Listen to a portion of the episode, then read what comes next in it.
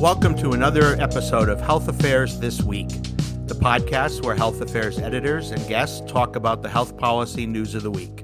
I'm Chris Fleming.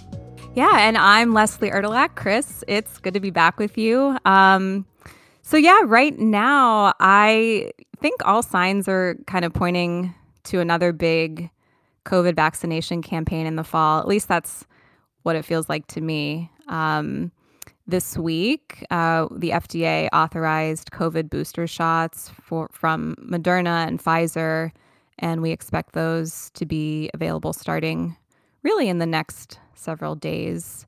But you know, I there's another story developing here that I know we wanted to talk about, which is you know, despite the fact that both of these vaccines have kind of been the backbone to our COVID response, there's now this um, new legal dispute playing out between these two vaccine manufacturers. Um, so I think you're just the person I want to dive into this with. Uh, let's get to it. And um, so what happened was that kind of in this a surprise move last week, Moderna issued this press release announcing a lawsuit against Pfizer um, and Pfizer's German pharmaceutical counterpart BioNTech for patent infringement.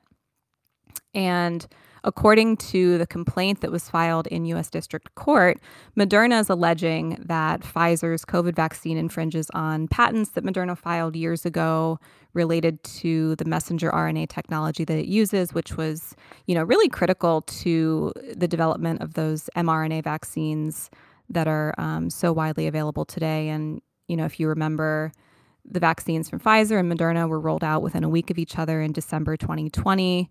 They account for most of the vaccines that are available in the US today. And, you know, with the sales of that vaccine expected to, um, you know, grow over the next several years, and, you know, now that we have boosters on the way, you know, maybe this litigation shouldn't have come as a surprise given what's at stake in terms of future financial gains and the market for mRNA vaccines. And so we know that Moderna is claiming that Pfizer copied features of its patented mRNA technology. And they really go into a lot of detail um, in that legal filing that I that I know we've both had a chance to kind of look at, right?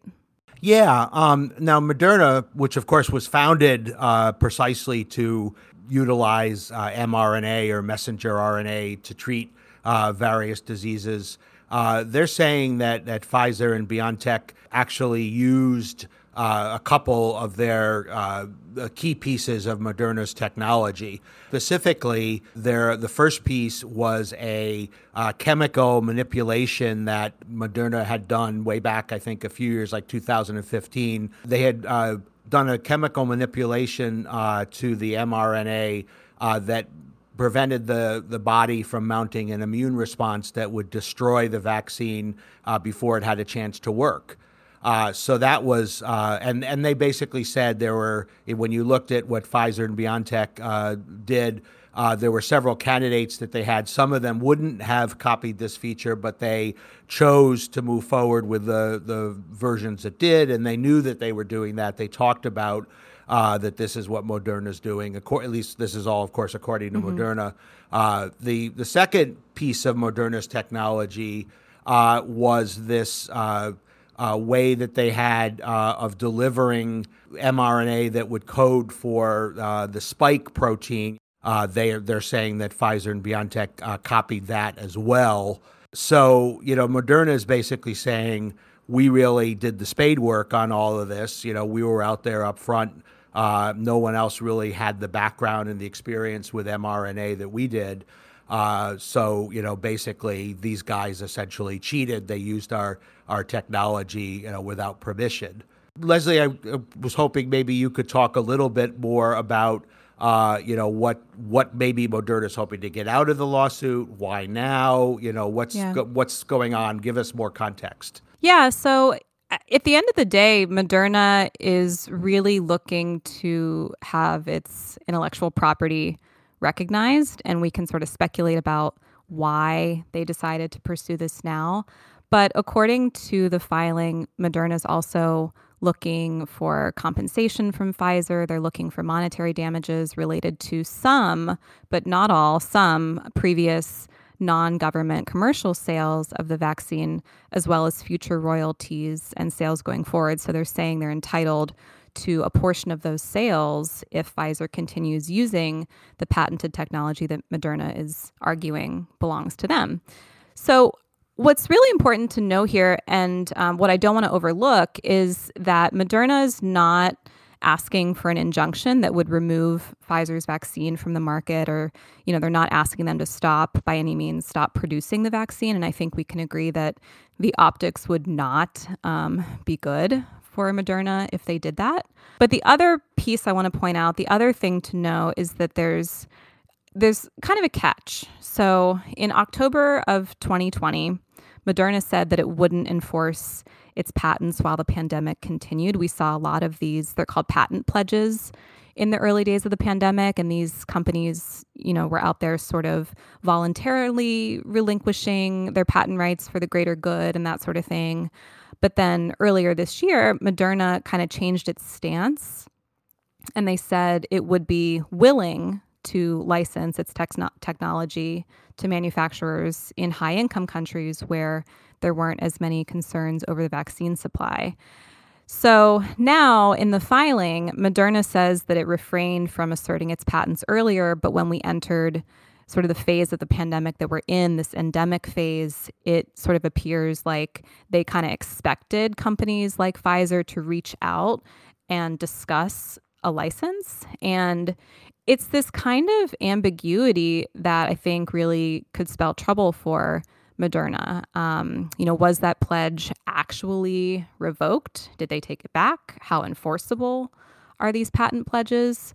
So, depending on the outcome of this lawsuit, I think we really could potentially be looking at, you know, an important test case because right now this seems like a really gray area. But assuming the case moves forward, Chris, and beyond kind of that issue around the patent pledges, you know, what do you think happens if Moderna wins this lawsuit? You know, what are some of the things we could start to see unfold? Yeah, I mean, there's let me let me address a couple aspects of, of what might happen moving forward. First of all, in the, the litigation itself, you know, that this could go any number of different ways. Uh, one possibility uh, might be that it actually may wind up very quickly. There's a simplified uh, process uh, in, in the patent world called uh, inter partes review. Certainly, there have been patent battles that you know have gone on, particularly for you know billion dollar uh, biomedical inventions that have gone on for years. Uh, so you know it's it's hard to tell sort of where the, the particular litigation is going to go. In terms of sort of you know what happens you know more substantively moving forward, you mentioned uh, Moderna is definitely not, and they've made this abundantly clear. Uh, they're not trying to to shut down uh, further production of vaccines. Uh, they're not really. I think it's March of this past of 2022 is the cutoff. They're not seeking uh, really much uh, past damages at all. Uh, so there really wouldn't be much impact in terms of uh, the the distribution of the coronavirus vaccine, or really much impact on Pfizer financially compared to what they've made from the vaccine, even if Moderna wins.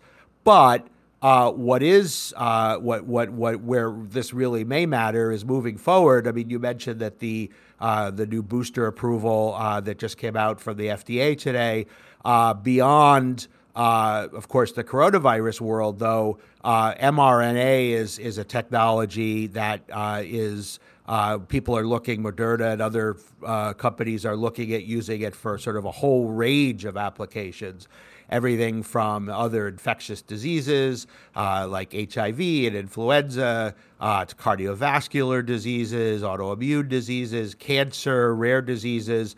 So, you know, this uh, litigation can be maybe seen as sort of a, the first shot in deciding, like, you know, who's going to get the benefit of all of these uh, uh, all, all, you know, when mRNA is used in all these areas, who's going to get the benefit?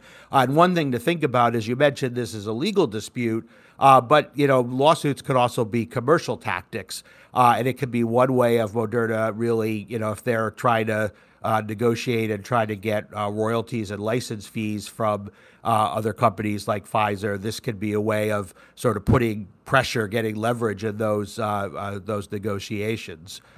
So, so along those lines, uh, one other thing to think about is, ironically, uh, that you know Pfizer or that Moderna itself is being sued. They're defendants in it, I think it's three other uh, cases. Uh, at least where other parties are saying that Moderna took their technology. Uh, so this is all going to be sort of a really interesting world. It's going to be fun to see how it all shakes out. Uh, you know, mRNA is clearly a, a, huge technology moving forward in healthcare. Uh, and there's going to be, this is this, in some ways, just the start of uh, sort of figuring out who's going to benefit. Yeah, I was thinking, I was like, it, it really seems like this is all kind of snowballed. And I was thinking about why that is. And so I was reading this article um, from Bloomberg Law, and it, I think it, it touches on at least a few of the things you mentioned, Chris. And um, you know, it was talking about how there are more and more of these companies that feel kind of entitled to a portion of the proceeds from the windfall that these vaccines created. So they're actually looking back through their patents just to see, you know, if they have any claims that they can assert that might be tied like in some way to these vaccine products that are being marketed. So I mean, we know for sure, I think that they'll be watching how this case between Pfizer and Moderna plays out because, you know, in some ways, you know, to your point, I think it could really dictate um, the volume of lawsuits um, that we see in the future. And, you know, for what it's worth, Pfizer says its work on the COVID vaccine was entirely original and it plans to fight these allegations, but we don't know what that legal strategy will look like. So, there you have it. And and I, one thing's for one thing's for sure is that the the one party we know will benefit are the lawyers. and with that, I think we'll leave it there. and we'll wait and see what happens next. Um, but yeah, thanks, Chris. Thanks for the insight. Thanks for the laughs. And as always, if you liked this episode of Health Affairs This Week, subscribe to the show or leave us a review, and we'll see you next time. Thanks, Leslie. Thanks.